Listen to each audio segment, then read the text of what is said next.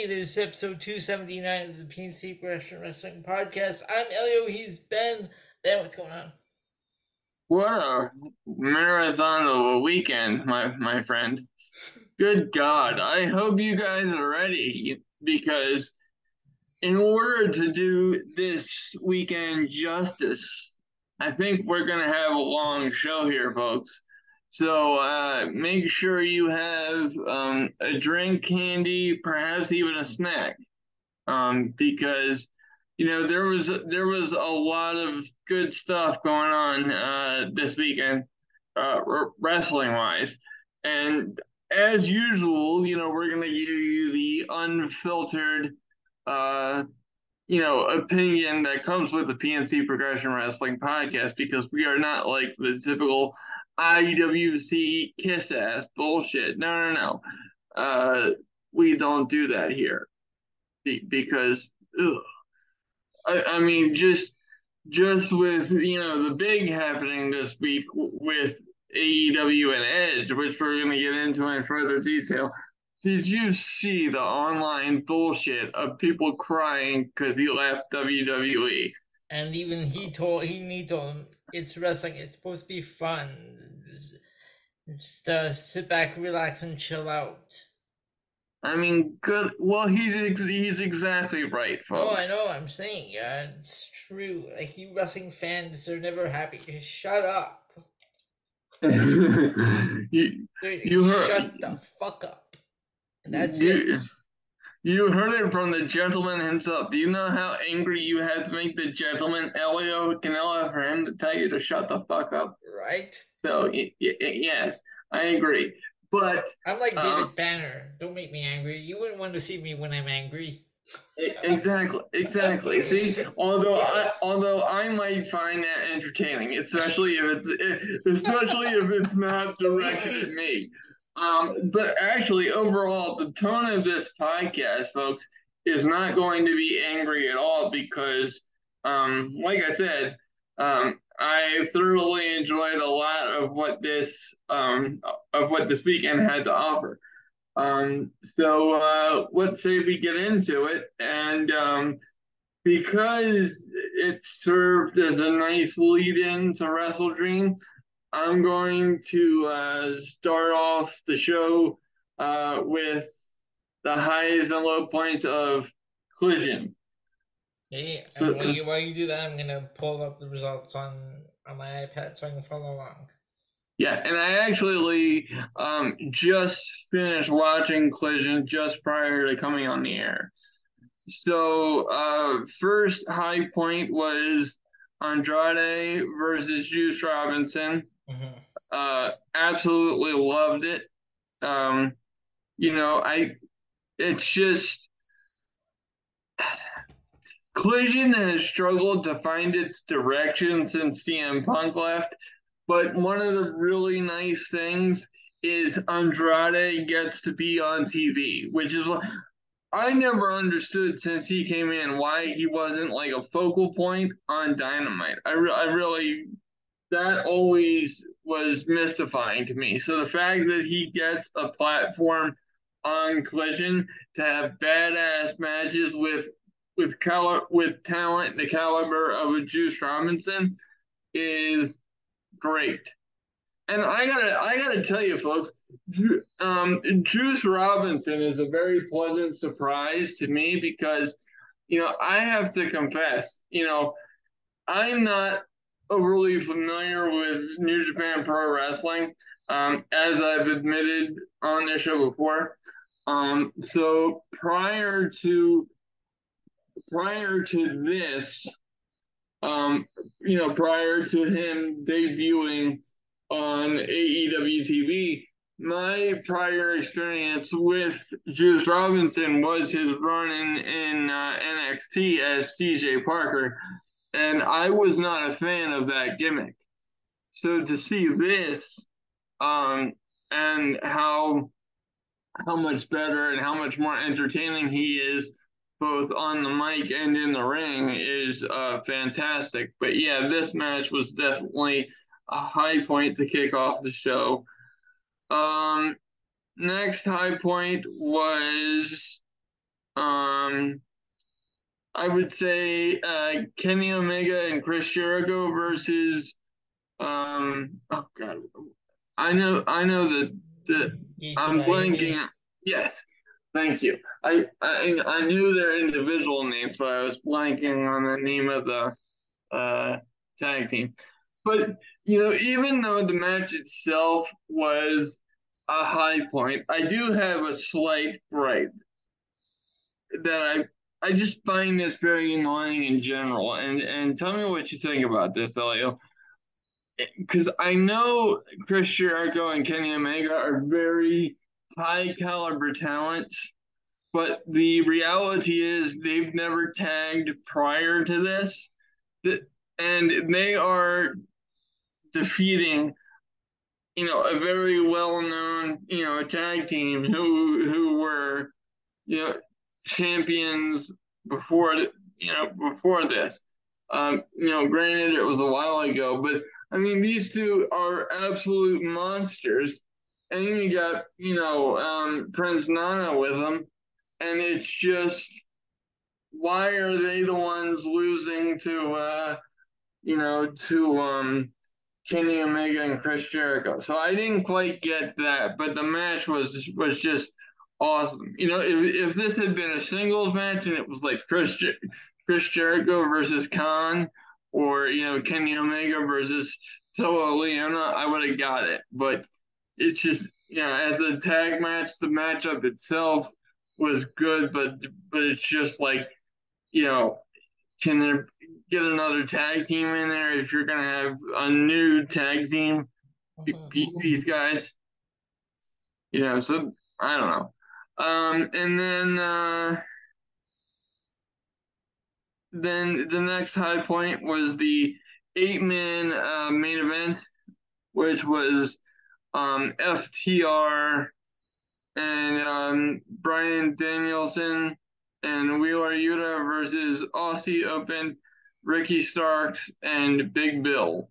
Now, as as weird as it was to have Wheeler Yuta um, and Bryan Danielson teaming with FTR, um, that was just kind of weird. But it was it was it was kind of cool to see uh, Zack Sabre on Zack Sabre Jr. on commentary. So the match in and of itself, obviously, with this level of talent, you're definitely going to have a uh, uh, an absolute classic of a match.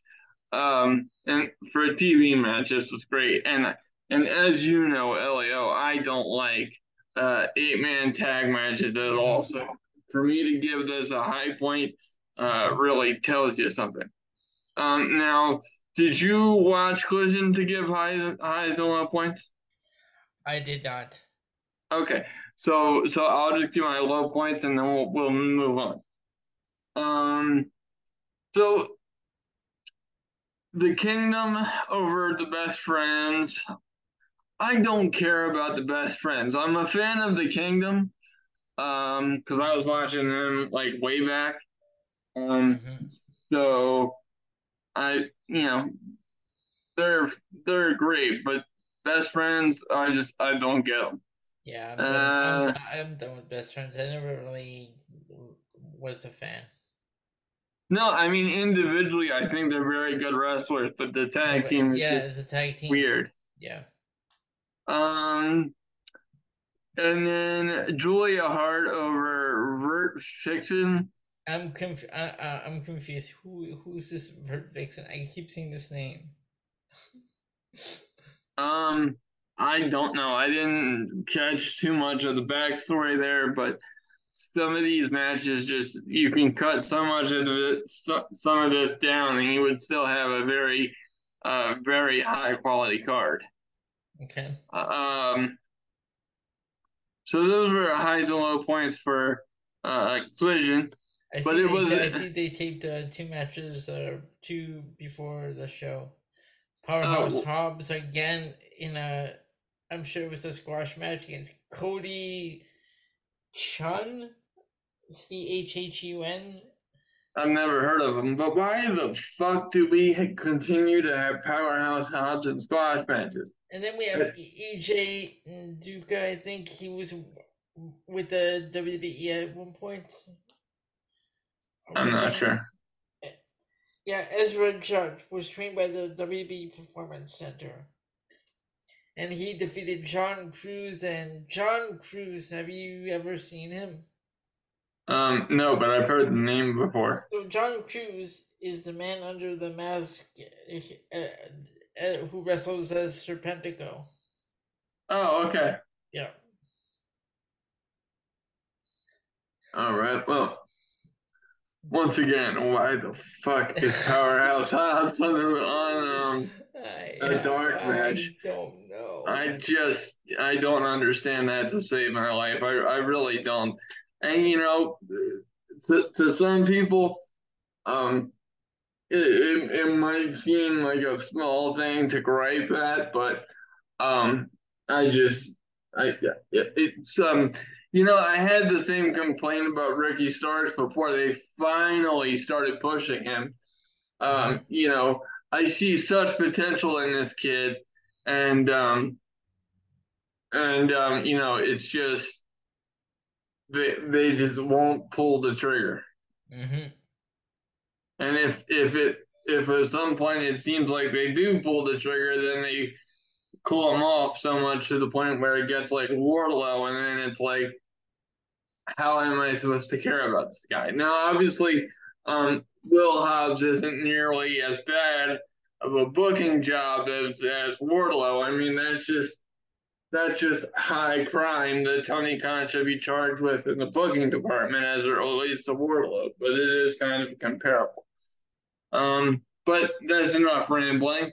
Um, let's go to the uh, No Mercy um, all right, and I have notes on here. I I have all the matches down down because I watched it yesterday.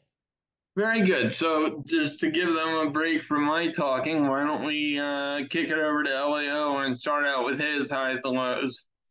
Uh, well, actually, because it's a pay per view, we, we'll just go match by match, and uh, we'll we'll start out with his take on the matches. Let's start with uh, Baron Corbin versus Bron Breakker. All right, so this match. Um, first of all, what was what did what was Bron Breakker wearing to the ring? What was that Matt? What that whatever it was he had on his head? Oh, oh, well, well, well it's a. I actually know what that is because my dad and I used to ride bikes. So that is like a um. It, it's like a half half mask head cover, but it's to keep like the wind and stuff and, and road debris from getting in your face and in your mouth area. So that's what that is. Okay. But, uh, but uh, yeah, this wasn't uh, the greatest match to start a pay per view. Um, that one spot where they they used uh, the announce table when they were supposed to break it, it didn't break. Yeah, and, and I I always hate that for the wrestlers because as I understand it, just from looking at it, I don't even have to have you know background knowledge of it, but it hurts so much more when the table doesn't break. And where did Robert Stone come from? What? Like he just like because that's how it ended. Uh, Stone interfered. Uh, Bron Breakker tossed him out over a rope, but then then turned around and ran into an end of days. Frank Corbin uh, got the three count. Yeah, I I don't know. I I wasn't really into this match. No, so. this, no, this was at one point. This one I gave it. Uh, this one I gave it a two stars. I gave it a C.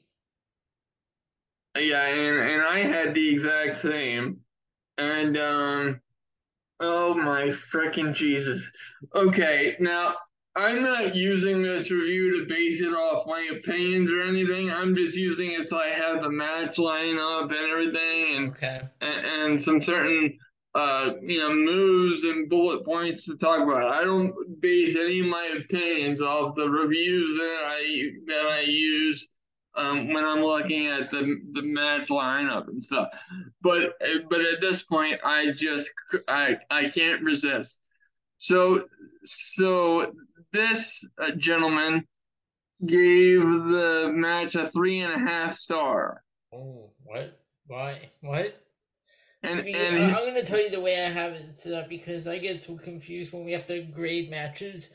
So this is what I have. At one star is an F slash D, two is a C, three is a B, four is an A, and five is an A plus. That's how Well, have. That's how I have the ratings. Uh, uh, uh, according to me on my uh, notepad here, on my board. and that makes perfect sense. Um, but yeah, I'm not How do, you- how do you give that a three star? What?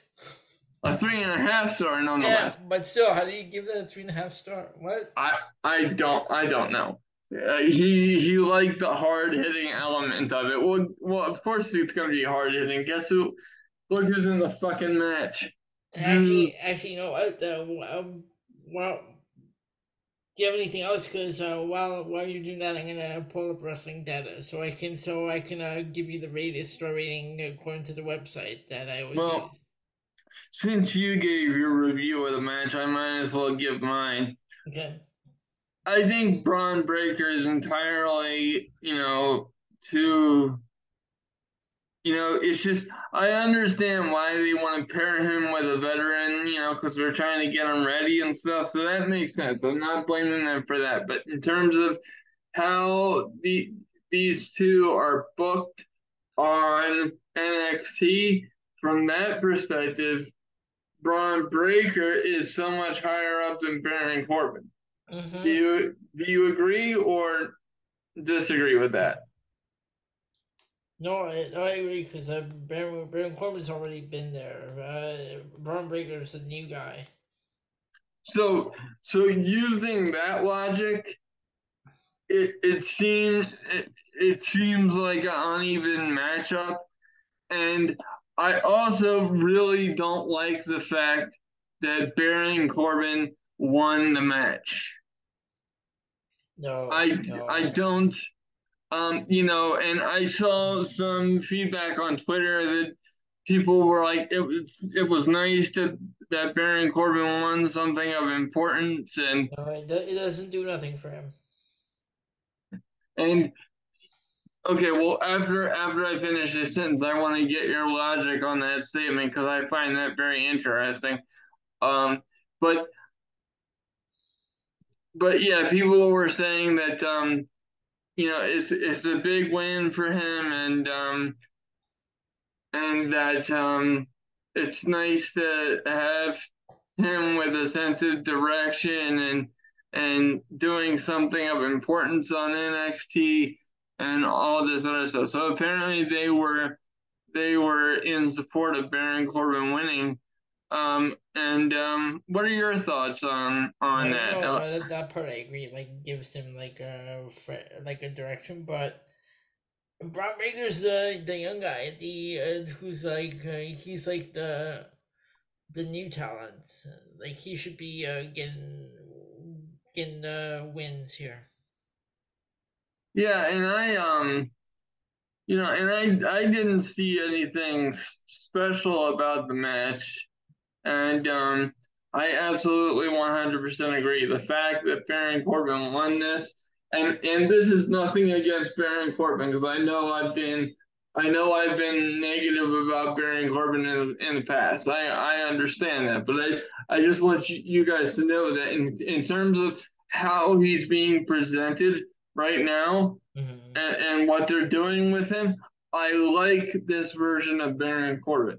Okay, my my favorite my favorite version of Baron Corbin was the first one with the with the lone wolf Baron Corbin Yep. coming out on the bike and stuff. And he came out on the bike at No Mercy, and and so his gimmick is very similar to that of the lone wolf, and that's what that's what they should have done years ago. And the fact that they finally pulled the trigger on that is awesome. So this version of Baron Corbin I like a lot more than the versions I've been criticizing in the past because those characters are just god awful. No, nobody cares about bum ass Corbin or or you know joke joke joke Corbin or whatever the fuck it is. and, and so, so from from that perspective, it, it's very nice. Um, but I, I'll be very interested to see where they go here. Um, but um, but so, based off of that match, I was very surprised that Baron Corbin got the win. So the the the so how many stars did you did you give it? I told you I would. already told you I gave it two. I would give it a two and a half. Okay, so twenty sorry, twenty eight percent gave it a three. Yeah, that's fair. They went with a six star. They this website went from five star to a six star rating, so that's how they do it. And I'm looking at the percentage for each one. Okay, cool. All right, so next one. This one, I can't even believe this that I have to say that Trick Williams is a North American champion. What? Okay, so this one legitimately um, in a way, both makes me happy, hold on, and makes me upset at the same time.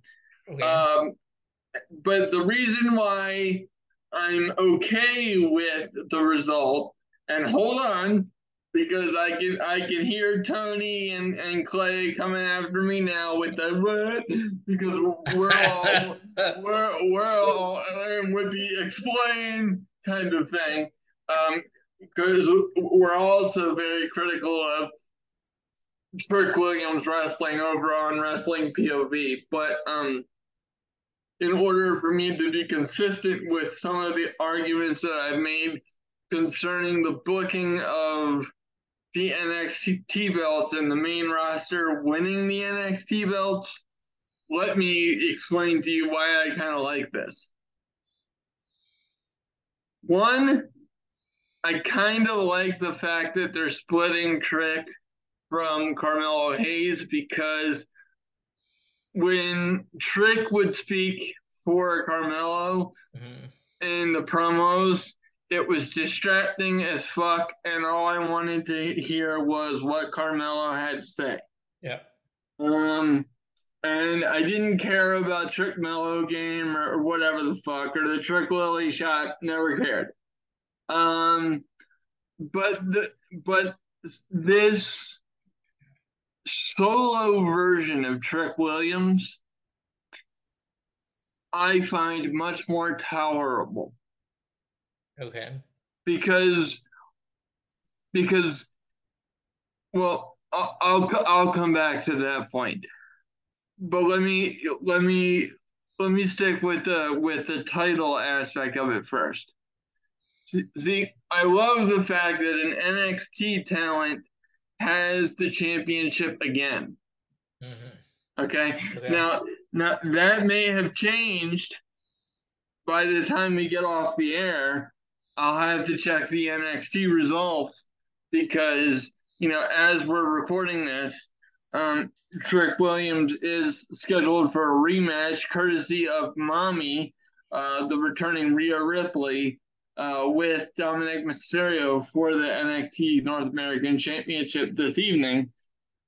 But um, I, I really like the, the fact that they put the North American Championship back on an up and coming talent in NXT who's actually an active NXT star because the fact that they were putting the NXT championships on main roster talent was speaking very negatively of of NXT talent in my opinion.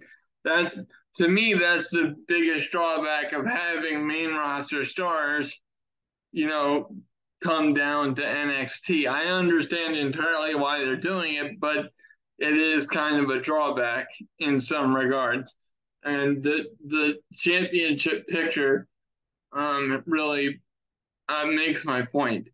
Um, secondly, the reason why I'm okay with it is it kind of continues the dissension storyline within the Judgment Day.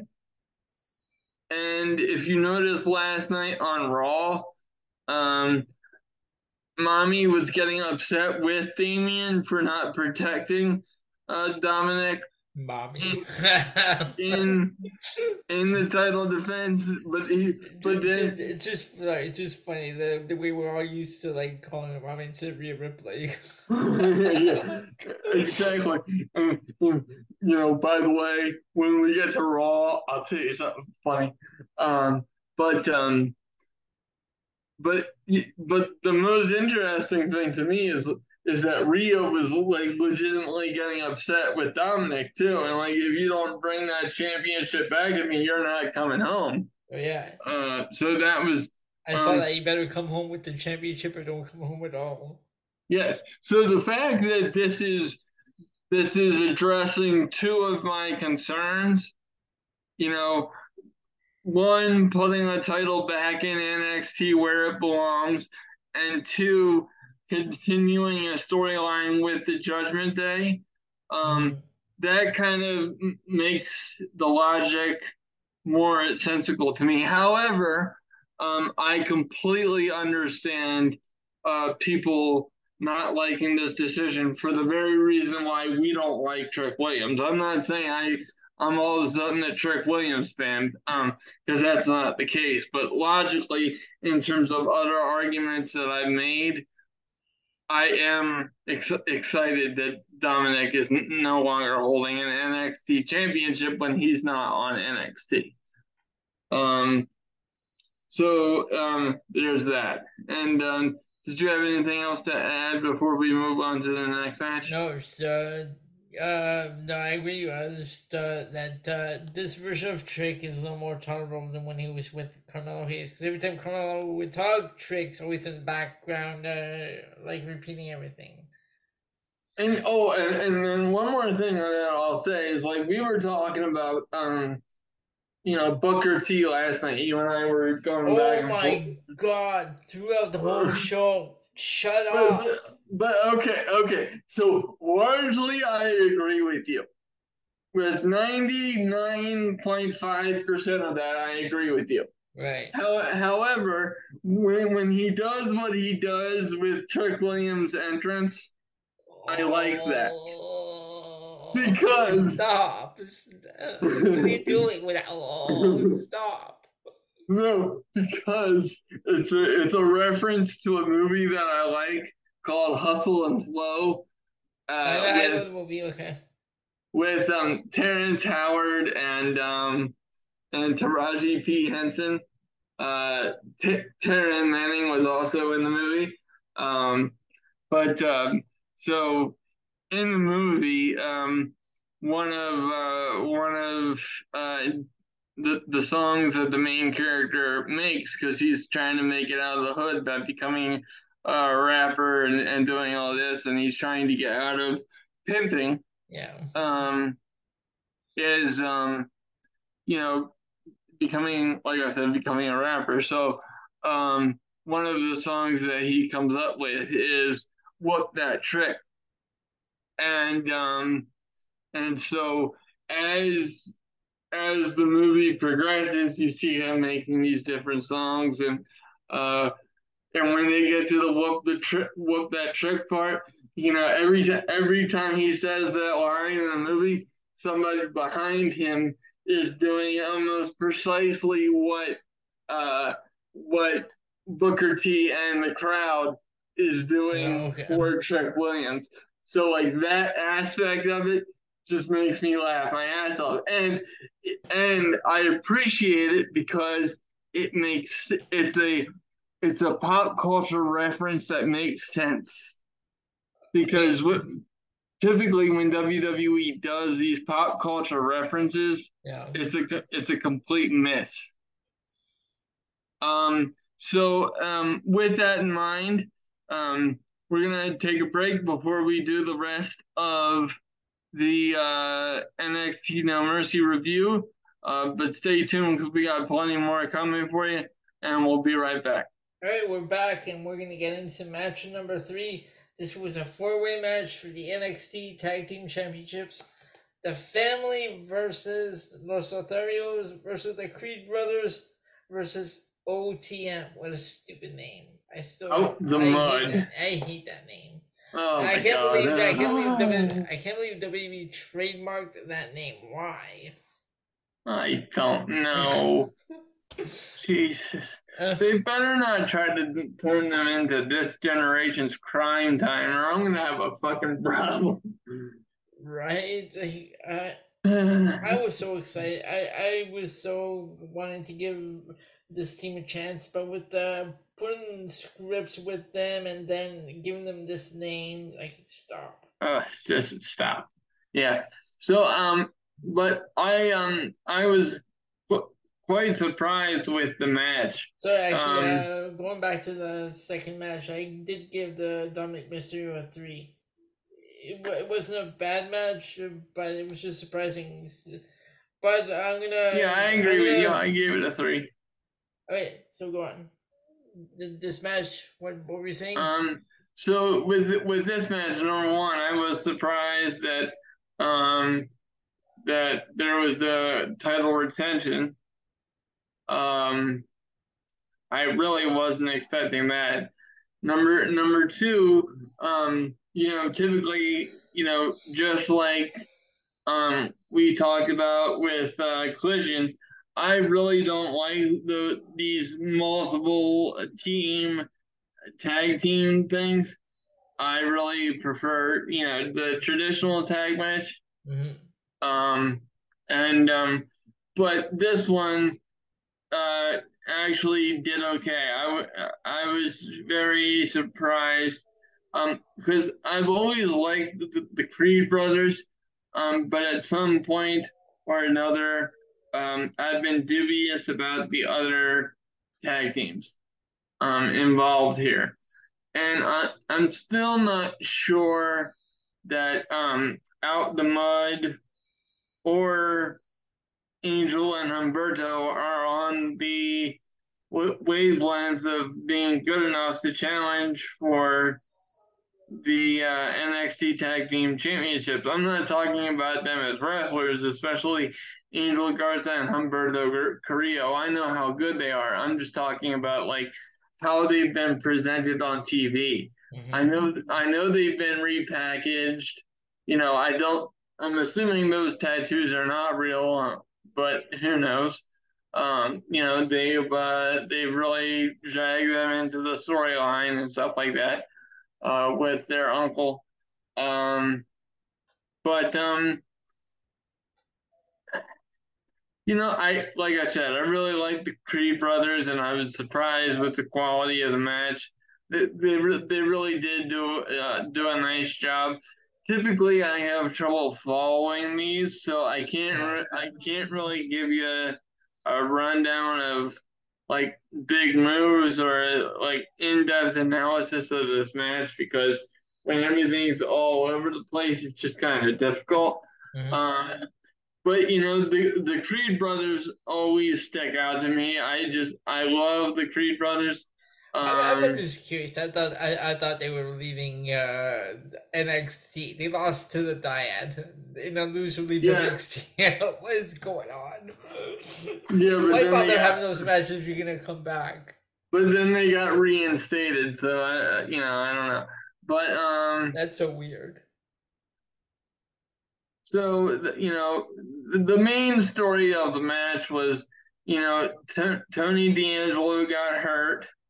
You know, which left um Stacks Ooh, to did, you, did you swear when uh, he came back out? No, I Did you- didn't. Yeah, he said, "I'm, I'm fucking going in." Because like they were trying to stop him, like because from going back in, be after his, after he got injured. Yeah. Yeah, so like I'm fucking going in. Like damn, I'm like I have to rewind that. Like did he just swear? Yeah, that's fun. That's fun. but yeah, so the big thing was you know him getting hurt and Stacks being on his own against three other teams, and really him coming through for Stacks the way Stacks had come through for him in terms of you know getting Tony out of jail, and that's the storyline I was getting out of this. So from that perspective, it made sense for them to retain. But based on how they were pushing Angel and Humberto, I really expected um, them to win. uh, the tag titles as I predicted on uh, POV on our last episode. Um, but um, but that being said, I, I really can't complain because you know I'm not the biggest fan of, of Stacks. I haven't seen enough of him yet to uh, really render an opinion. Um, but they're they're growing on me. So you know, I I I would give this match a three star. Yep, but and that's exactly what I gave it. Uh, the website I have here, Wrestling Data, gave it a four. What are they? A bunch of WWE fuck boys. Forty-two percent give it a four. What? The fuck? Okay, so they must be slobbing on some WWE knobs to uh, quote Three Six Mafia. Okay, so next match for the NXT Heritage Cup, Noam Dar versus Butch. Okay, now I have I have told you this before, and regardless of how much I like Pete Dunne, his name is Pete Dunne. Yes, God Pete damn it! Dunne, damn it. Okay. Stop with this. Fuck. Let's get that straight. That's the first rule. His name is Pete Dunne. He's not Butch, the 1940s paperboy. okay. He's not Scrappy from Scooby Doo. Jimmy, that's Scooby Oh my god, right? No. His oh. name is Pete Dunne. Okay? Yeah. Everybody understand class? I, I, I thought they were gonna rename him uh, a while back. They were saying that they were gonna bring Pete Dunne back. No, but but at least at least that they brought back the Pete Dunne presentation. They may not have given him the yeah. name back. No, I, least, thought, I thought they were gonna they were talking about doing that though. I'm saying. Yeah, well, I thought they were too, but at, at the very least, they brought back the same presentation. yeah, I'm happy with that. So so I'll take that. Um, so going into this, you guys know that I'm not a fan of these Heritage Cup uh, rules.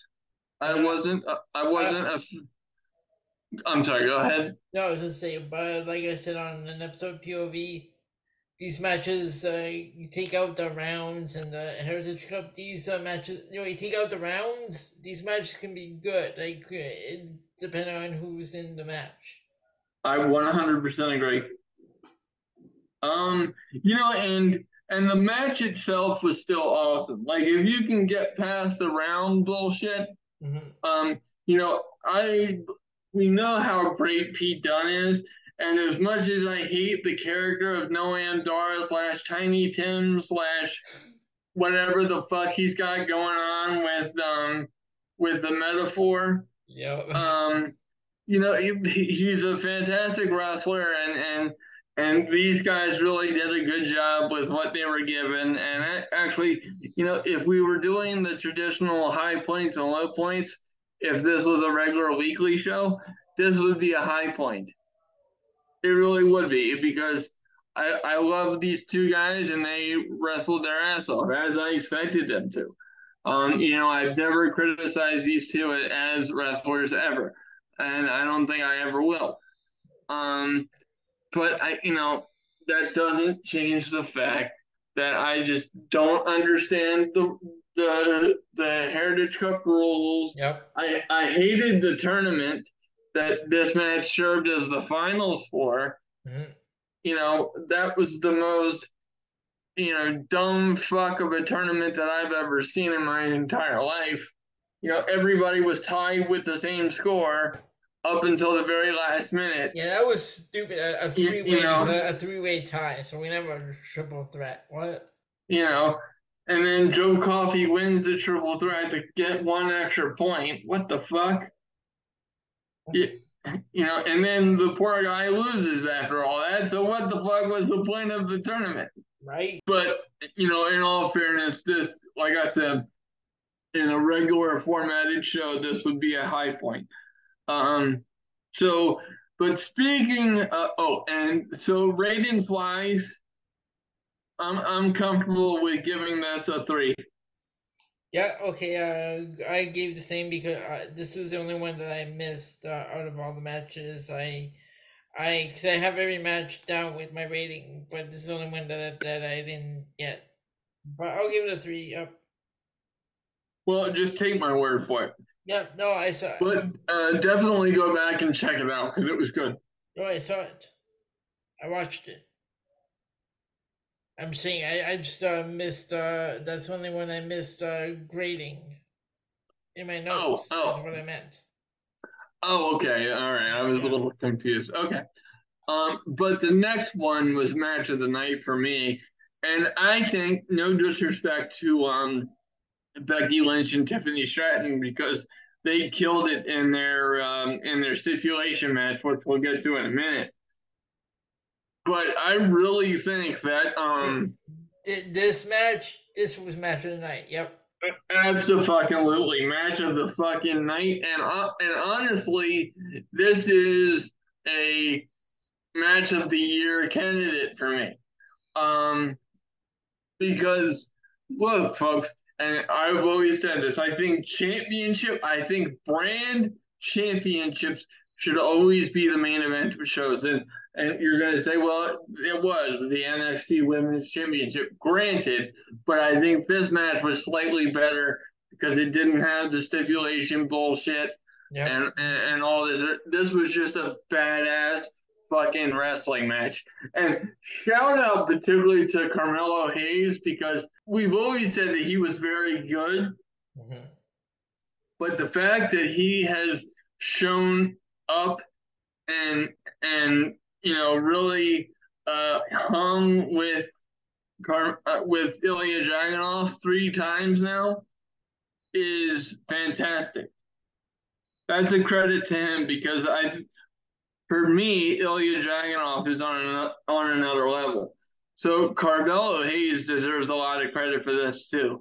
Um, additionally, I really think that this was a lot better than their match at the Great American Bash, and that was fantastic. And that was a fantastic match.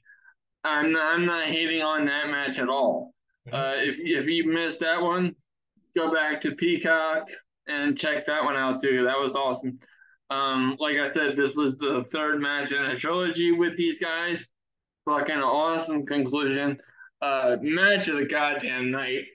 Uh, you know, Dragunov is just such a such a unique entity to me because he's the cruiserweight, folks. I know there's not a cruiserweight division anymore, but like he's a cruiserweight, and yet when he comes out and when he wrestles, you know, he he gives off the same intensity of of the biggest heavyweight fight you could possibly imagine, and like when like when he wins against Walter for those in those two classic matchups, um, you know, like you really believe that he, you know, that he had that he had the best chance to beat Walter, and I if memory serves me correctly, he did once.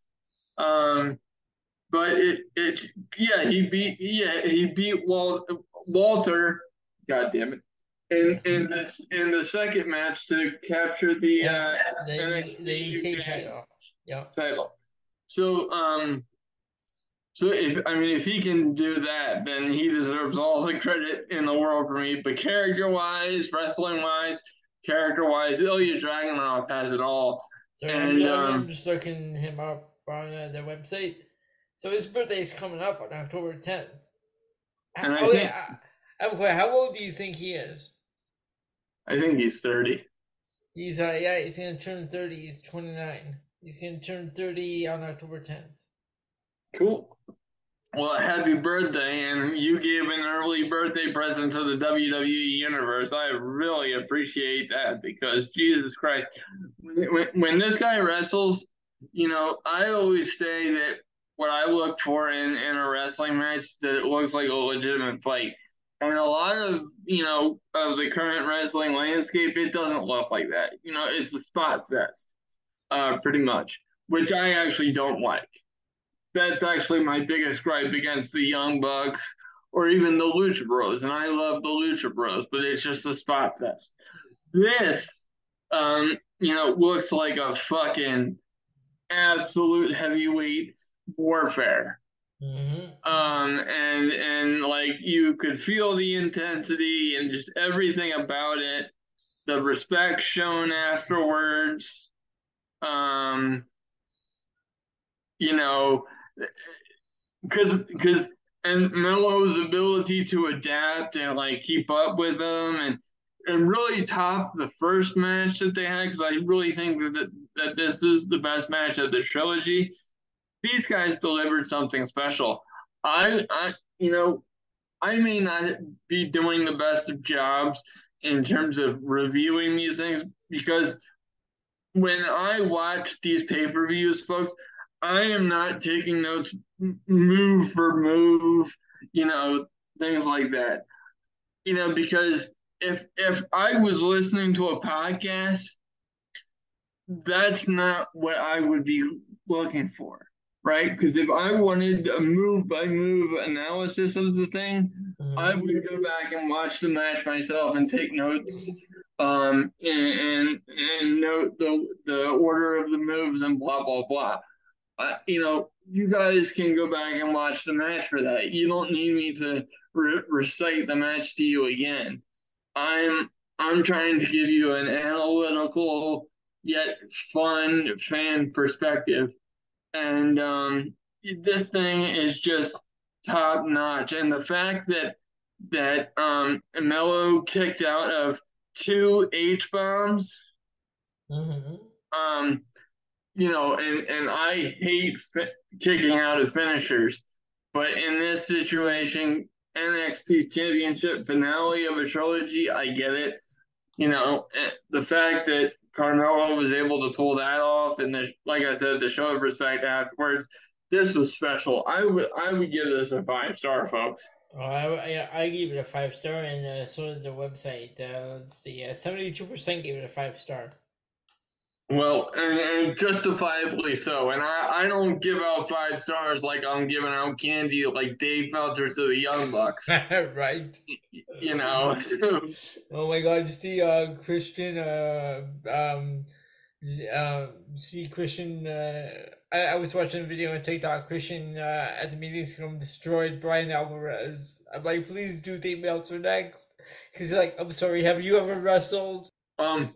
Well, um, I did not see Christian's comments there. I, um, uh, uh, when we go into commercial, um, I'm gonna see if I can find the the video on YouTube on uh, TikTok, and and if I find it, I'll uh, play it uh, when we come back. Yeah, sure. But I did um I did catch Edge's comments in the media scrum, uh, which we'll talk about when we get to the um to the WrestleDream review. Um, but next up, with, with the main event of the show, which no discrediting these ladies at all, but I really thought Carmelo and Ilya should have gotten the um, yeah. main event um, because it it really it really did the ladies a disservice to have to come out after this because they kicked all sorts of ass. Ben, I have a question. Can uh, someone like uh, use a logo design like even though it's already being used? No i don't think so. Did you notice tiffany stratton's logo when she came out? What? That's no. the, that's the exact barbie logo. They just put tiffany stratton they use the same logo they they put tiffany stratton well that's they might get in trouble for that i'm not sure I don't know if you can do that. they, um, didn't even do the match. They had like Paul Paula Barbie's like Becky Lynch kept throwing the batter she kept blocking them with the, tra- the trash can lid. Well, that's just stupid because co- comparing Tiffany Stratton to a Barbie, I think, is insulting to Tiffany. Um, I mean, I understand why they do it, but you know, but Tiffany is so much more than a body. Um, you know, and and I'll be honest with you folks, I I was not impressed with Tiffany Stratton when she came in. No. Um, I, I I really wasn't. I'm just being honest with you. But her growth, and you know, and how far she's come in terms of character development and in ring skills and her, you know, believability. You know, and despite, you know, how beautiful she is, and, and a lot of the girls on that roster are beautiful, but I think she she really elevates it to a certain level. Um, you know, that's just my opinion.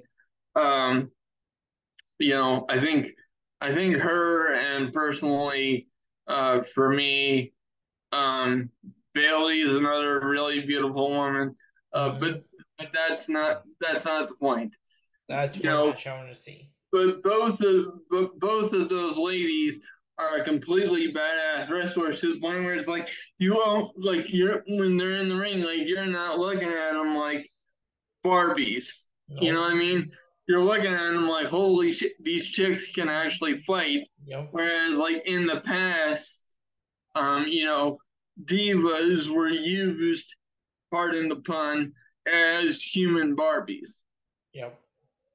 Which you know, and that's another reason why I don't like the use of Barbies. And I'm not virtue signaling or anything. Uh, you know, God knows I hate that shit, and I'm not the king of the of the cultural police. But you know, I, I just think that was a bad move on WWE's part.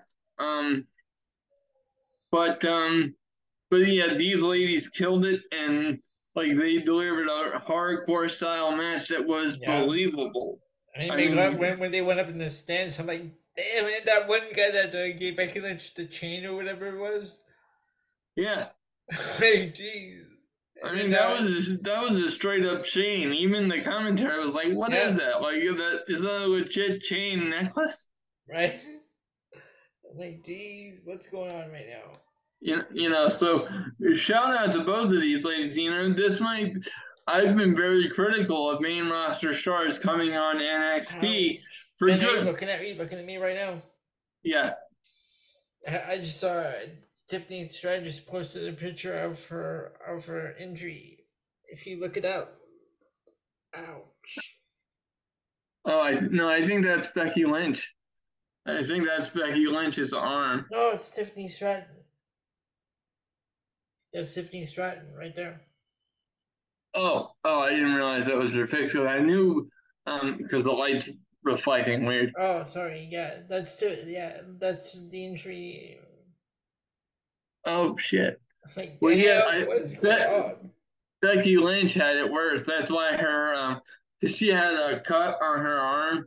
That's what I thought you were showing me. Oh, that yeah, required no, that's, that's stitches. It, that's uh, the one that uh, Tiffany Stratton got from that uh, chain. Uh, I'm guessing that's what happened. Yeah. Damn. But yeah, I mean this this match was badass, and it was only you know, and I would give it a four star. And like I said, it was only worse comparatively because um Carmelo and Ilya delivered a classic. Mm-hmm. You know, if um if Carmelo and Ilya hadn't performed to that level, then you know, um, on any other night, I think Becky and Tiffany would have had match of the night, but for me. Um, but oh, I think. Oh yay, Ben! Oscar is coming to NXT next week. Oh joy. um, you know, if so, um, overall, I think I think NXT um delivered on uh, this pay per view or pr- premium live event a oh. lot more than they have. So what's your, uh, what's your final grade on this one? Um, on the show itself. Yeah. Um, I would give it a I would give it a B plus. Yep, I, I agree. I, that's what I gave it when I when I was uh, going through my notes. Yeah, I went, with a B plus as well. And so, um, now, unless Elio has oh, something oh, to add, you, know, think... you know what? They announced the NXT the names for the NXT Women's Breakout Tournament. Yeah. Some kind. So we have Kelani Jordan versus Izzy Dame, and Arianna Grace versus Jakara Jackson on the le- in the left brackets. In the right brackets, Carmen Petrovic and versus Jaida Parker, and Dani Palmer versus Lola Vice. Well, I'll tell I'll tell you what. Um, first, first of all, that dispels a rumor right there with the Jaida Parker name. Yeah, because uh, rumors was that that was going to be Jade Cargill's new name. So no, there you fucking nerds. And, and I, um, I, was reading, uh, she's gonna sh- uh, make her first appearance at Fastlane. Um, you know, and and I get the fact that they want to make this woman a star, you know, for all the reasons that we've already discussed. We don't have to go there again. Yeah. Um, it's just, I really hope that they're not, you know, putting the cart before the horse. Mm-hmm. Um, so we'll see. And, and I, I, I honestly, I, I want the best for Jade you know, I want her to be put in the best position possible um, with the skills that she has. Um, you know, I just don't want I don't want her to be put in a position where it's so obvious that she's outclassed from a talent perspective. And I'm not saying that with any venom or with any, you know, um, malice toward Jade.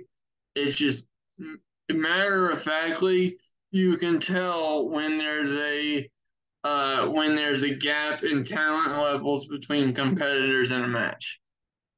Mm-hmm. And if they, if they put her in there immediately with somebody like a Charlotte Flair, she's going to get exposed badly. Yep. Um. So that's my that's my concern. But um, before we talk too much about um, you know, Jay Cargill. Hopefully, um, you know, if Elio's right, we'll be talking about her uh, next Tuesday so, on our next show. So, what, what do you what do you think about this uh, breakout tournament like the names they announced? Um, well, I wasn't I wasn't really impressed with them because I had only heard of two. Right. I had only how, ever heard. How, how is Jakara Jackson in there? She's already part of Meta-Four. Yeah, that was. And, and Kelani Jordan. Uh, no. Well, you know, it, it is a step. It, it is a step up from being paired with Dana Brooke. I'll give her that. But as to Lola Rice is in this. Uh... Well, she's um, and I I see potential for her too. If she if she can get get good in the ring, and like and I don't know if I've seen her in the ring yet. Yeah, um, yeah, we've seen her. She's uh, teamed up with Elektra Lopez. Uh, well, I I haven't personally seen that tag team in God knows how long. I don't know. Oh, uh, I'm just saying. Um, but um, you know, that's a, that's another that's another one that could be one one to look out for. I've got Arianna Grace. Is she the one that's Santino's daughter? Yeah, that's Santino's daughter. Okay. All right. Uh, even Sol Ruca, she's another one that's like got disappeared. well, I think I think she got hurt, didn't she? Oh, okay. Oh, so oh, is she still out? Okay. So that's all we have for NXT No Mercy. We're gonna move on to WrestleDream. Uh, absolutely. Oh, we we got six minutes. No, sorry. Is it? Yeah. It's, yeah. no, okay. It, so it's, it's eight minutes. Okay, so we'll we'll be right back uh, with your WrestleDream review. This is somewhat different, Ben. We're back on Skype. We're back in the primitive era of the podcast, and there's something weird because I'm here in my studio you're out there on a boat. Yes. On a giant fucking boat like the Lonely Island. Exactly. At least you got the reference when I said it the first time.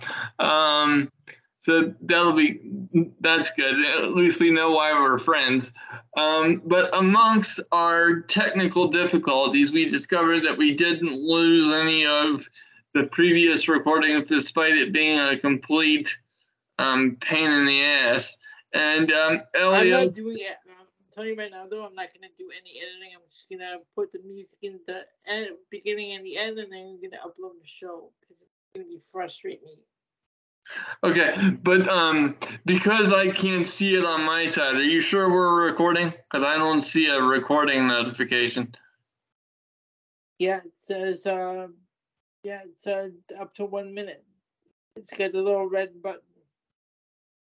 Okay, well I don't I don't see that. But anyway, um now that now that we know that our efforts aren't for naught, let's go over um the um the WrestleDream pay per view from. I think we I think we should just give it like a quick uh, rundown, like you post like go into detail like we were going to do.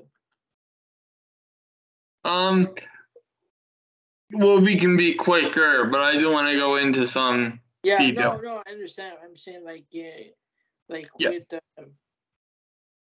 because we already um feels like we already did it once.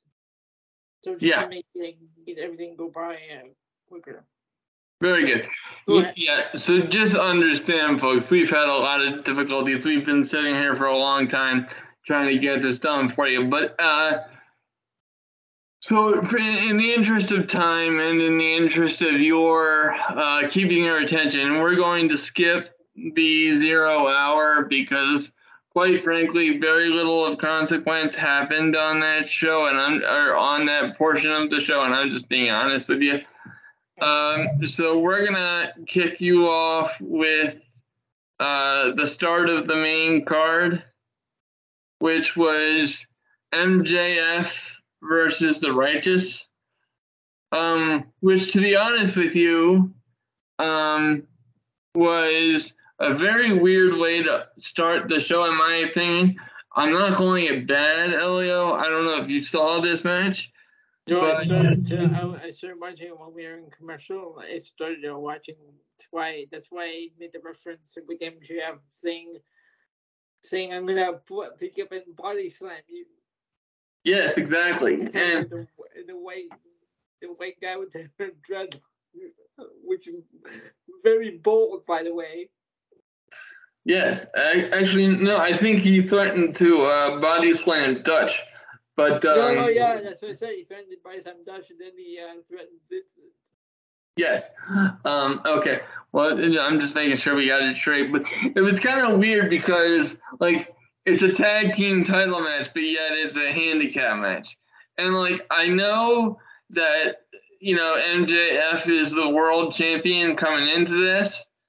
But be, given the fact that it was a, a handicap match and the fact that MJF is currently doing a comedy gimmick in which, you know, he uses a kangaroo kick um, as his uh, finisher. And, you know, it's just a lot of comedy, such as like, you know, body slams and stuff.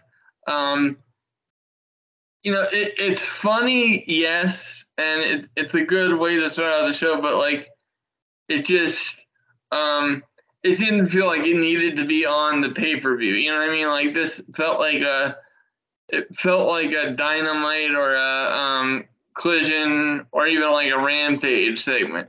It was Yeah. just weird.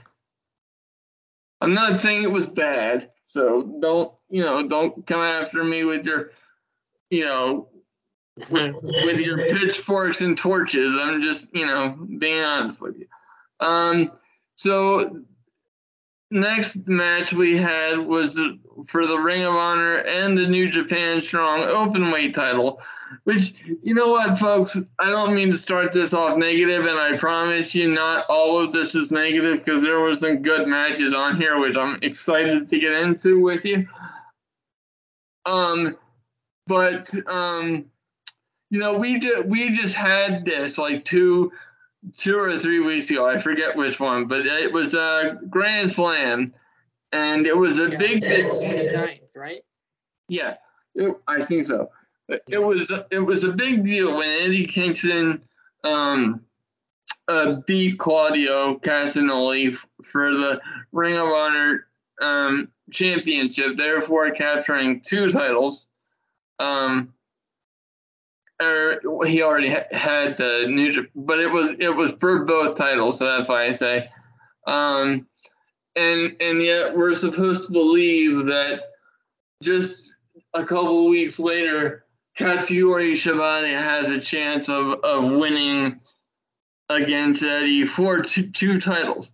Now, I'm not discrediting Shibata at all, but you know, j- just being conditioned the way I have as a 30 plus year uh, wrestling fan, like I'm not going to believe that a guy that just had this huge emotional title win, beating his career-long rival and Claudio Castagnoli in his hometown, is then again two weeks later on on on a very important night in the history of the company, as constantly pushed by Tony Khan, is then going to lose, you know, those belts because then that means the run meant absolutely nothing.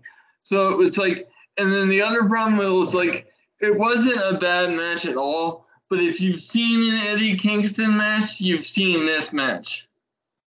You know what I mean? Like you didn't have to pay for this to be on the pay per view. Yeah. Because you've seen this match before. Um.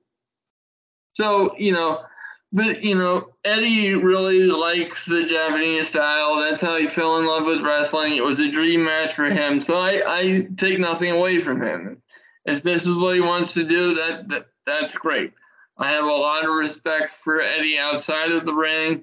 Uh, you know, and and and I think he's a very good wrestler. It's just I'm getting uh, I'm getting kind of tired with the kind of predictable matches. Um, next up, we had the TBS title on the line: Kris Statlander versus Julia Hart. I gotta be honest with you, Lao. Uh, you're gonna be well. You're not gonna be surprised because I'm gonna tell you.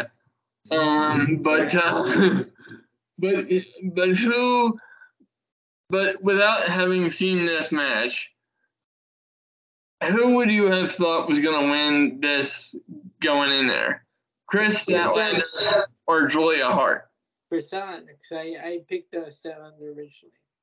Okay, but well, and you you'd be right. Kris Statlander won, but I was surprised. In a way, I was surprised, even though I picked Statlander as well, because you know Julia Hart had been like undefeated for like 25 straight matches, and then like she makes a big deal out of challenging Kris Statlander for the last couple of weeks on Collision and then she comes in and loses.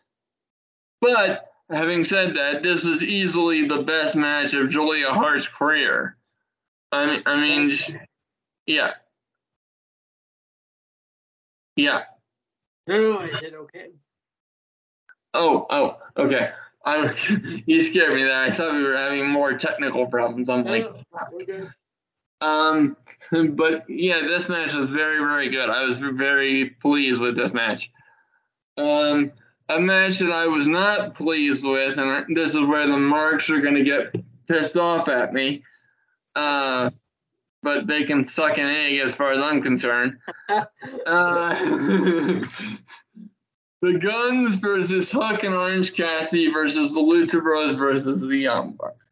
First of all, um, they did an injury angle with Rey Fenix to take him out of the match early, so um, so Penta was on his own. Now, it was it wasn't a real injury. It was it was planned that he they, they were going to take him out of the match because he was banged up and he had he has a title defense coming up on this upcoming Dynamite, right? So I'm like, okay, but it still doesn't make sense that you would leave, um, you know, uh, Rey Fenix, uh, or, uh, or I'm sorry, it doesn't make sense that you will leave Penta out there to defend it for himself against three other tag teams, but that's okay. That's a little bit of a logic gap, in my opinion, but um, what you know, was it a bad match? No. Was it the typical AEW tag match?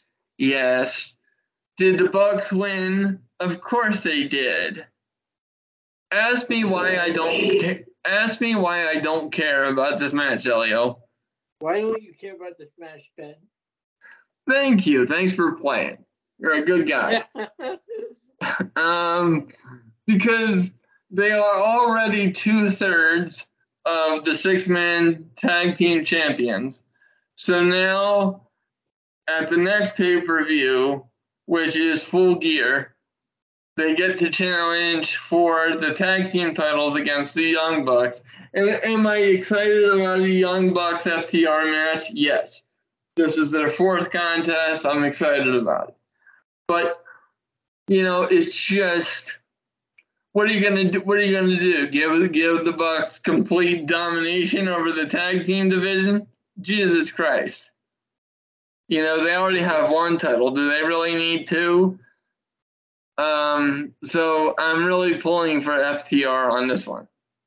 Um, but but the other the other thing too, folks, is this is the fourth match between the Bucks and the FTR and FTR coming up, and it's gonna get to the point of yeah. There's been three other matches between the Bucks and FTR.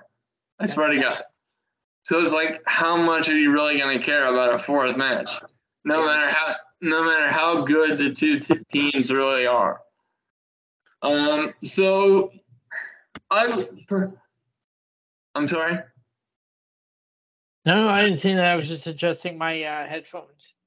Um, so you know, personally, I would have preferred another team getting the win for a fresh matchup.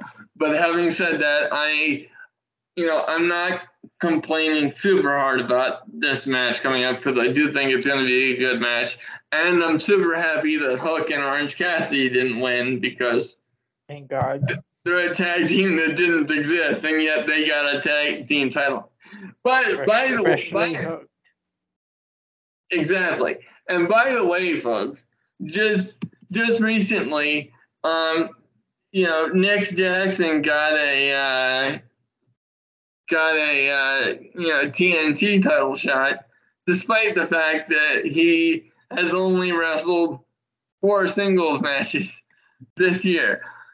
And I'm like, oh, okay, I'm confused. Uh, they split the Bucks up into these two separate matches on Dynamite, right?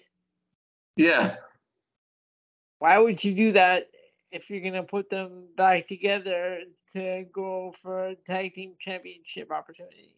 Preaching to, preaching to the choir, brother. That's why I was so confused with this result. Because I'm like, wait a minute. You know, I, I, just so you know some of this pay per view, even the match, even though the matches themselves weren't bad, you know, some of these matches just weren't clicking for me. But where where the pay per view really started to pick up steam and where I really started getting excited was um, the Hangman versus Swerve Strickland match. If we were doing the typical high points, low points format, which realistically we should be doing because we've been sitting here for for three hours now. Uh, but I'm just too much of a of a you know perfectionist with this podcast because I'm trying to do the best do the best job for you. But this match, I think, was certainly the best of Swerve Strickland's AEW run, and arguably the best Swerve Strickland match I've seen. You know, maybe there was one or two in his NXT run that came close to it, but this was this was definitely right up there. And Hangman Page did a great job too.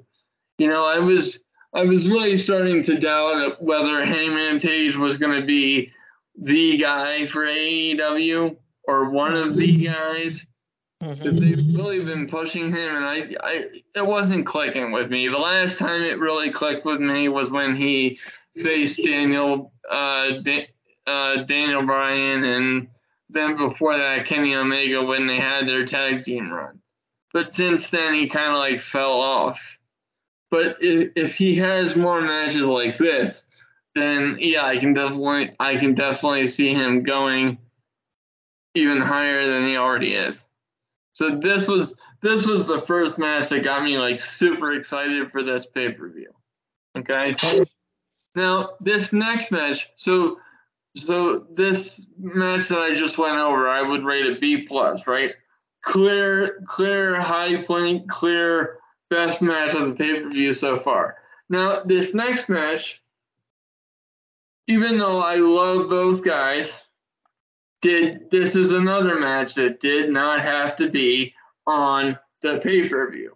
Okay, because keep in mind, folks, if you count the pre show, which for your sake and ours, we're, we didn't go over, you're welcome. Um, you know, but if you count those, there's 15 matches on this fucking card. Oh, jeez. Wow.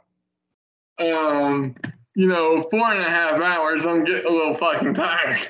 Um, right? You know what I mean? It's just, it's a little weird. So this is just another match It didn't necessarily have to be on there. Um, was it a good match? Yes. Was it entertaining? Uh, having uh, Jon Moxley on tape on uh, commentary with Jr. Yeah, and he was on commentary earlier on in the evening on the pre-show with Claudio's match with Josh Barnett. He he did a much better job in this match with with Wheeler uh, because in in the first match with Barnett and Claudio, him and um, Jr. were talking over each other, and it was just awkward. But Yeah. but uh, this one uh, went a lot better commentary wise, and and Mox really added something to, to to the match. So even though I still believe it didn't have to be on the pay per view, I still think it was a it was a good match. Now this is where we we get really really really really good. This is the match that I was drooling over. You know how how I always talk about, you know, the story's got to be there, the bill's got to be there, everything's got to be in place. And, you know, 99% of the time that's true, folks, and I stand by that. And then, you know, on the rare occasions, you really do get a dream match. And this is what we have with Bryan Danielson and Zack Sabre Jr. And I mean, holy fuck. I could have watched this match for 30 more minutes and been completely happy. I really could have. Other than other than that one, uh, you know, um, spot where I thought that Zack Sabre got his leg broken on that, um, you know, on that like leg whip move. Um, you know, because the first one looked fine, but the second one looked like he looked like it twisted the wrong way, and I was afraid that it was going to break. Um, but you know, ju- this is one of those matches, folks. I can't do it justice if I just try to review it. You know, for the reasons I explained earlier on in the show. But I'm just going to tell you, go watch it because if you don't like this match, you shouldn't be watching professional wrestling. This match is why we love professional wrestling. Yeah. Like I, I'm I can't wait to watch this one. uh, Elio, I was on the edge of my wheelchair doing this. I, I, I was in my room clapping like a moron, cheering as if they could hear me. Was your Like- family like, what is going on with Ben? What's he, uh, what's he watching? you know, so it was it was really good, and um, so I definitely recommend that you know you guys haven't seen that, find this motherfucker online and go check this out. Um, okay, now this is this is another one. Now let me just say, this match was this next match, the eight man tag, good match, great wrestlers in this match. There was nothing wrong with it. Okay, this is just my own personal thing with eight man tags. They are hard for me to follow. It was getting late. I had to go to the bathroom. Uh, ben, uh, sorry, before you go on, I have a question. What time did this show end? It it it ended at uh, midnight. Oh, wow. Okay. At least it didn't end at 1 a.m. But still, that's long. Yeah, and if you count the pre-show, it went from seven to twelve. Okay. which I watched the whole thing. So, No, yeah. I'm just curious because you know how AEW likes to have long shows. Well, this one was long. Holy Yeah. fuck. Oh, okay. 15 Alright. matches. I mean, good lord. Don't drink too much unless you have a bathroom nearby. Let me tell you something. WrestleMania 3 had 12 matches, and that went three hours. Number Well- four had 14 matches. Now, that was four hours. That was the first four hour pay per view that I ever saw. And which one was that? WrestleMania 4? Yeah, Okay. that was four hours. Started at 4 p.m. It ended at 8. Yeah, but I, I mean, this, you know, I just don't like eight man tags, especially in a pay per view oh, format. Especially if you're watching New Japan, that's all that you see is eight man tag matches. But like the other thing, the other thing too, and and the wrestling was great because how could it not be when, when you have this level of talent involved? So I'm not criticizing this from the wrestling perspective, but from the storyline perspective going into it, I don't give a shit about the Don Callis family, Re- No, neither do I. regardless of who's in it. I just don't give a fuck. Um, so that took the match back down for me, and also the fact that it was an eight-man tag took it down for me. So um, that's the only reason I can't give it a high point. Um, but this this is another match um, uh, that was an absolute high point. Um, AEW Tag Title match, Aussie Open versus FTR. The only thing that keeps this match from being a five star is it was five minutes too long. If they'd have cut five minutes and had two less false finishes in it, the match would have been perfect. Um, you know, but it, but they just have it a little bit too long.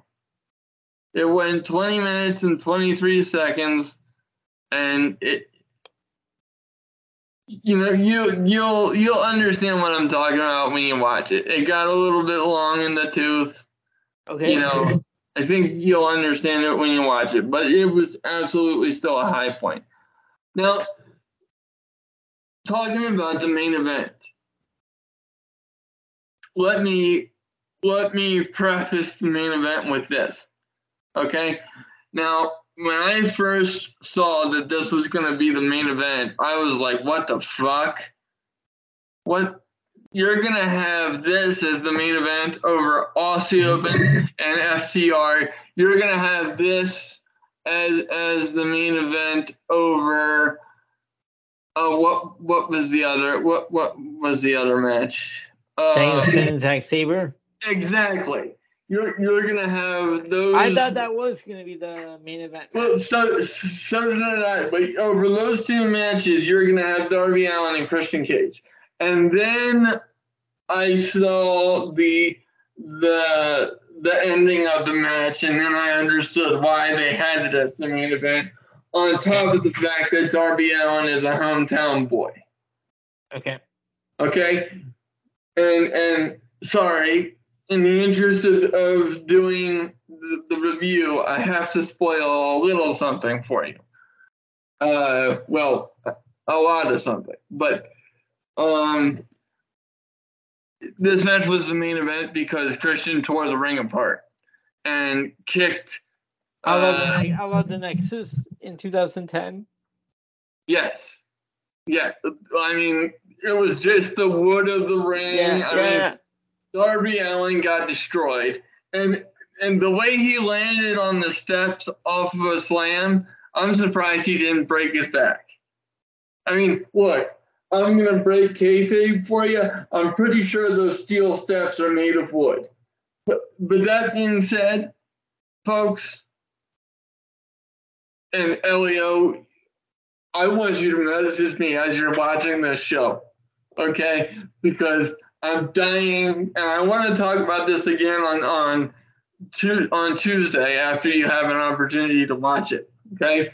Because we got to talk Hopefully- about. Hopefully, our technical issues will uh, be resolved. But I did uh, get manage to log back into my Skype on the laptop. So if we have any problems, we can always go back to doing this on the on my computer. Absolutely. And obviously, like right after this, we have to do Fastlane predictions real quick. But um but you, you know the the big talking point of the evening which I, I thought for sure was going to be the bump that that Darby Allin took on the steps because I'm like, holy shit, I'm surprised the guy didn't die. Uh, obviously, it was it was Edge making his AEW debut, and obviously that was going to be a huge thing. Now, now And- Ben, did you, see? Uh, he already he already, he already uh, copyrighted or trademarked uh, three names. Yeah, I did. Ledge and how do you trademark the word cope? I So don't. anyone that anyone that uses the word cope, they're not allowed to use it because it's trademarked. What? I don't know. I, I I don't know. But I was surprised that they were able to use the rated R superstar thing. Apparently, WWE let the trademark expire or they Yeah. overlooked it. So yeah, no, I read that they let it expire. Like it, it already expired. I don't know if they knew or if they just uh, didn't bother to re uh, renew it. yeah. Um, but um, yeah. The, the, but the main event between Christian Cage and Darby Allin, even without Edge, that was a mm-hmm. hell of a main event, folks. I mean, I don't want to hear that Darby Allin can't wrestle. He may be this generation's Jeff Hardy and Mick Foley mixed together on crack. I think that's true, but but I don't want to hear that Darby Allin can't wrestle because he showed up on main event in his hometown and fucking smashed it. And Christian Cage did too. Christian Cage, let me be honest with you folks. I like Christian Cage more than I like WWE Christian. I like Christian Cage in TNA and AEW more than I like WWE Christian. This Christian is fucking amazing. He is doing like I, I like uh, he's doing a great job here with this run. I mean, I mean, good God. Um, Oh, I, I- you know what? I'm gonna play that clip of Christian at the meeting, so I'll do that next week because of technical issues we had uh, tonight. I was Yeah, gonna we- pl- I was gonna play it tonight, but Yeah, and then look, look, um, so that wraps up our WrestleDream review. Overall, folks, I would give this an 85 out of 100. I thought this was a fantastic show, highlight, highlighted by four matches. Um, my only like real big criticism: these shows are just too damn long. They they really are. You know, they don't have to be 15 matches long. You don't have to do that. That's one thing I don't understand. Um, but but I will give AEW credit. The pay-per-views are always end up better than I think they're going to be. So before we wrap up the show, I want to um, do the Fastlane predictions uh, really quickly because we have another pay-per-view this weekend. Good God. Are you pay-per-viewed out, Elio? Because like Jesus yeah, I am. I am too, my friend. Holy crap. Let me just uh, pull up the uh, the Fastlane card here. Yeah. Okay, I got it. Let me know when you're ready. Okay, uh, just load up the. What a what a what what a terrible poster. I already showed you that poster on uh, Friday night. Yeah, is it still the one that's just John Cena? It's still it's still the one. It's still this one right there. Oh, good lord, that is Well, terrible. what, what, what, when you- there are more matches on there, you know. Yeah, that that's awful. That's just terrible. All right, so how are we doing this? Um, let's go bottom to top. All right. All right, so first match we have for the undisputed tag team championships. The Judgment Day versus Cody Rhodes and Jay Uso random team. Um, yeah. Oh, and this came to, this came together last night on on Raw. All of a sudden, it was announced that Cody Rhodes and Jay Uso are going after the tag titles. What the fuck? Well, What the fuck is going on here, folks? That doesn't make sense. And and let me let me explain something because we were gonna do Raw a- after WrestleDream, but honestly, we've been here too long, and and you know we're just Yeah. we're trying to uh you know we'll we'll catch you up, you know. We'll come, but- we'll come back on Friday night. Yeah, on uh, on wrestling POV. So we'll, we'll, we'll, we'll get you there. But it's just, you know, it, there was too much going on tonight, too much bullshit. And I think I think even with the final product, you'll find that the show's a little long. Uh, but trust me, it's not as long as a, of a night as we had. Good God. Um, oh my god. but, Okay. Yeah, I think I think Judgment Day's taking this one. Yeah, I've got Judgment Day as well. Then we have a six man tag match. The LWO, Rey Mysterio Santos and either Joaquin Wilder, Cruz del Toro versus Bobby Lashley and the Street Profits. Um, I'm gonna say Bobby Lashley and the Street Profits. Yeah, especially the way they've been like uh, treating LWO lately with all the losses they've had. Yeah, So I'm gonna I go with agree. Lashley and the Street Profits. Okay, next, why? Why is this a match? Iyo Sky versus Asuka versus Charlotte Flair. Why? nobody gives a fuck. It better be Iyo Sky, because if Charlotte Yeah, Flair, I've got Iyo Sky. because if Charlotte Flair wins this thing, we're gonna riot live on the PNC Progression Wrestling podcast. You didn't hear me swear a storm. Ben's gonna enjoy himself and be all amused. Apparently I'm a, I'm apparently I'm a clown. I'm here. Yes. You, you, may- you may have missed it because of our technical difficulties, but earlier tonight, uh, Elio did his best Joe Pesci impression from uh, Goodfellas. Yeah, okay, so uh, next we have John Cena and LA Knight versus the Bloodline, and we got Cena and LA Knight.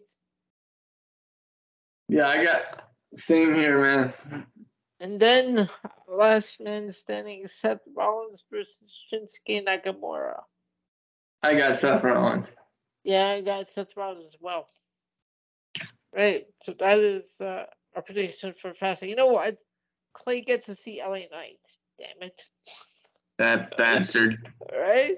And he's by the way, be he's gonna be there for the potential debut of Jade Cargill. He's gonna be there to see John Cena uh, and everything else. Like, what is going? What is going on? that bastard, and he and he uh, skipped out on us for tonight because he was supposed to join us tonight. You Right. bastard! No, we love you. We love you, Clay. We, we, we got plenty of time. You're welcome here anytime. But still, for the sake of this show, you you bastard. but But, and, uh, that- and Ben just did his best South Park impression. Ex- exactly. Oh, and, and by the way, Kyle's mom's a bitch. Fuck you. Oh Fuck you, Mr. Garrison. Thank you, Mr. Garrison. Okay, class, settle down, okay? oh Jesus, we've been here too long. Can we go home now? So that is all that we have for your Fastlane preview. I'm Mr. Garrison saying good night for the PC Wrestling Podcast, okay? Okay. what, what was that? Okay, no, no, for, for real, we should bring show to a close. Absolutely, I agree. All right, so we will be we will be back Friday night with with uh, wrestling POV and all the weekend wrestling to catch everyone up. And of course, we have Fastlane on Saturday, and we will be back right back here on Tuesday with all of the results from Fastlane. Absolutely. So I'm Elio, who's Ben. Ben, signate to the fans. After a very long night for us, and what I assume will be a very long listen for you, good night, and I bid you adieu. Welcome to the greatest, love you and you hate. Welcome to the greatest fucking show.